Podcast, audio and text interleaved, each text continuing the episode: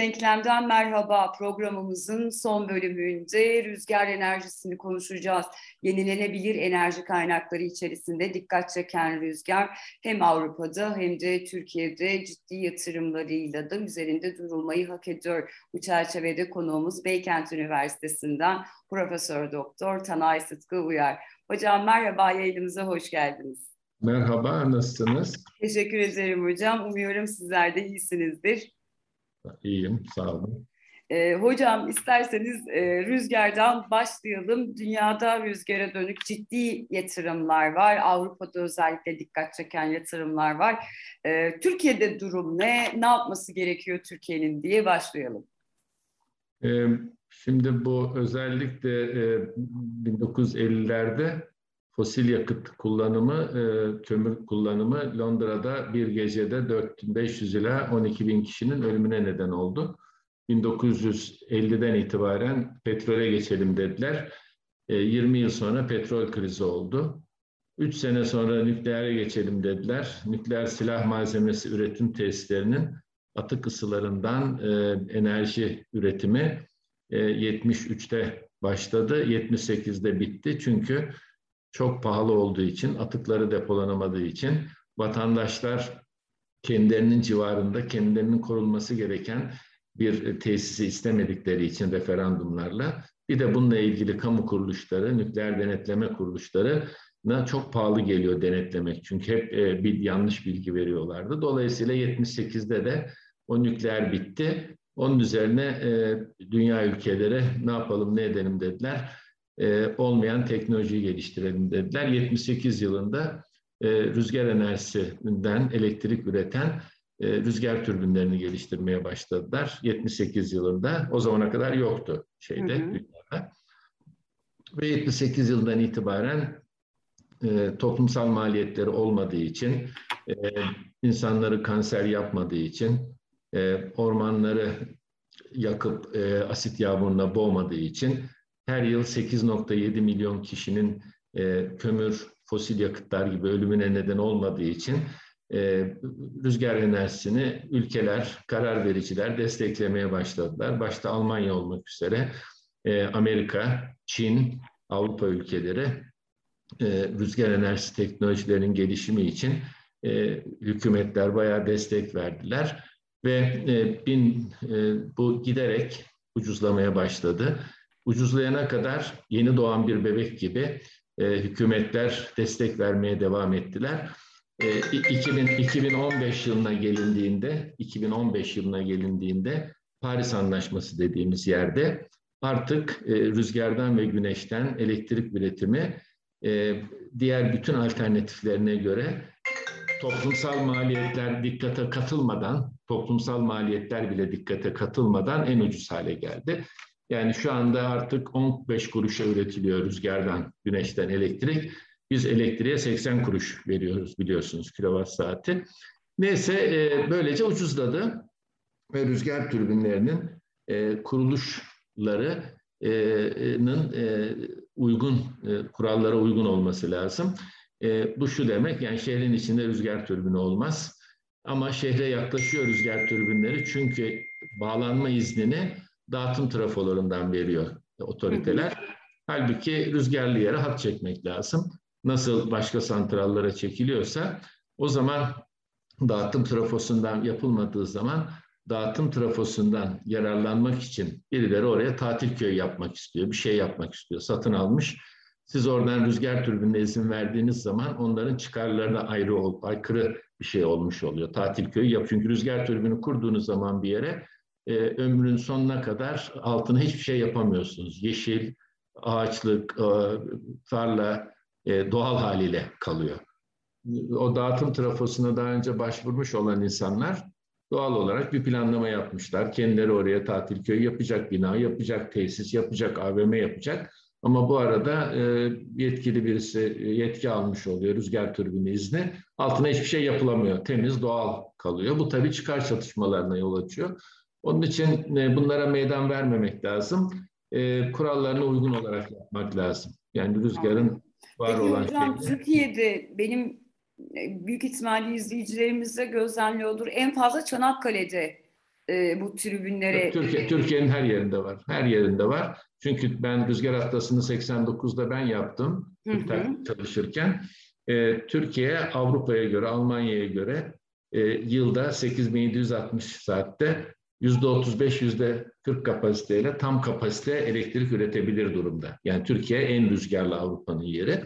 Hı hı. E, her yerinde olabilir. Yani tepelere kurduğunuzda, oraya hat çektiğinizde e, doğal, e, hiçbir sorun olmayan, dünyanın çözüm olarak belirlediği bir şey. Şimdi e, yani faaliyetler de ucuzladı ve şu anda Türkiye'de toplam... Evet, ben de onu sormak istiyorum. Yatırımı ne düzeyde? E, üretimde ucuz, en hızlanma ucuz- var bildiğim kadarıyla. Bunu nasıl gözlemliyorsunuz? Sadece, sadece bağlantı izni alınamıyor insanlar. O bağlantı iznini de dağıtım trafosundan verince hani başkalarıyla böyle hani e, dağıtımı e, paylaşmak gibi oluyor. Ona hiç gerek yok. Türkiye'nin bütün elektriğini 3 misli 5 mislini sağlayabilir. Eğer e, rüzgarlı yerlere hat çekilirse e, en ucuz artık onu da söyledik. E, Türkiye'nin artık her gün yüzde 15-20'sini e, rüzgar, güneş, e, jeotermal e, ve e, biyoenerji sağlıyor Türkiye'nin. E, e, giderek de e, kömürün e, işte şeyin payı zaten Glasgow'da alınan kararla kömür santrallerinin hepsi kapatılacak. Hı hı. E, Avrupa Birliği uyum sürecinde Avrupa Yeşil Mutabakatı doğrultusunda Türkiye'de bunu yapmak zorunda zaten. 2050'de hiçbir kentte Türkiye'de kömür, doğalgaz, petrol yakılmayacak. Sıfır emisyonlu hale gelecek. E, ve e, şu anda da e, bütün dünyada e, rüzgar ve güneşten elektrik üretim kapasitesi e, yaklaşık e, nükleer enerji üretim kapasitesinin dört misline geldi. Yani dört misline ulaştı. E, dolayısıyla hem ucuz olduğu için hem de çözüm olduğu için hızla güneşe ve rüzgara geçiliyor ve Türkiye'de bu konuda çok elverişli. Yani e, Avrupa'nın ve dünyanın en rüzgarlı, en güneşli yeriyiz. E, jeotermal, biyoenerji böyle daha ufak şeyler. Hani e, 1000 megawatt falan ama rüzgar ve güneşte biz Avrupa Yeşil Mutabakatı'nın öngördüğü 2050'de iklim nötr, fosil yakıtlardan arınmış, e, kanserin neden olan e, hava kirliliğine ortadan kaldırabilecek, e, fosil yakıtların kullanımını durdurabilecek, yerine yenilenebilir enerjiden üretilecek hidrojeni e, üretebilecek, hidrojenle de e, çimento sanayinde, çelik sanayinde, e, uçaklarda, gemilerde e, fosilsiz bir Türkiye yaratabiliriz. E, bunu pek çok ülkeden daha ucuza yapabiliriz, daha hızlı yapabiliriz. Anladım. Yani e, hocam Enerji Bakanlığı'nın verilerini incelediğimizde e, 2010'da 320 e, megawattken rüzgardan üretilen elektrik 2020'de bunun 9000 megawatta e, 10 bin, 10 yaklaştı. bin, 10 bin, 10 bin. Yani rüzgar Ağustos verileriydi 10 son olarak. geçti, 10, 11 bin megawata ulaştı. Hı hı. E, güneş de e, 7500 megawata ulaştı. Yani şöyle diyebilir Bu, bu miyiz hocam? sınırlandırılmış hali, kısıtlanmış hali, Hı hı. bağlantı izni zor verilen hali. Evet, Ee, peki bu bağlantı izlerinin dediğiniz gibi 2050'de eğer Türkiye tamamen kömürden çıkacaksa ve buradaki alanını genişletecekse e, iklim kaygıları çerçevesindeki öyle olması da Tamam, gerekiyor. Öyle öyle, tabii tabii tabii. E, bu bağlantı izni sorununu çözebilecek mi? Neden çözülemiyor örneğin bu sorun? Yok bağlantı izni e, çözülebilir eninde sonunda. E, e, yerel yönetimlerin artık kentlerin yani sor- çözüm kentlerden başlayacak. Her kent kendi enerji iklim eylem planını hazırlayıp kentin bütün enerjisini e, kentin çatılarına güneş panelleri koyarak bireyler de, kooperatifler de buna topluluk enerjisi diyoruz. Yerinin e, bilgisi dahilinde kendi kararlarıyla ve e, sahipliğinde olması. Bu mümkün oluyor. Güneşin ısısı ışığı her eve, her insana, her bitkiye, her canlıya biliyorsunuz ücretsiz olarak ulaşıyor.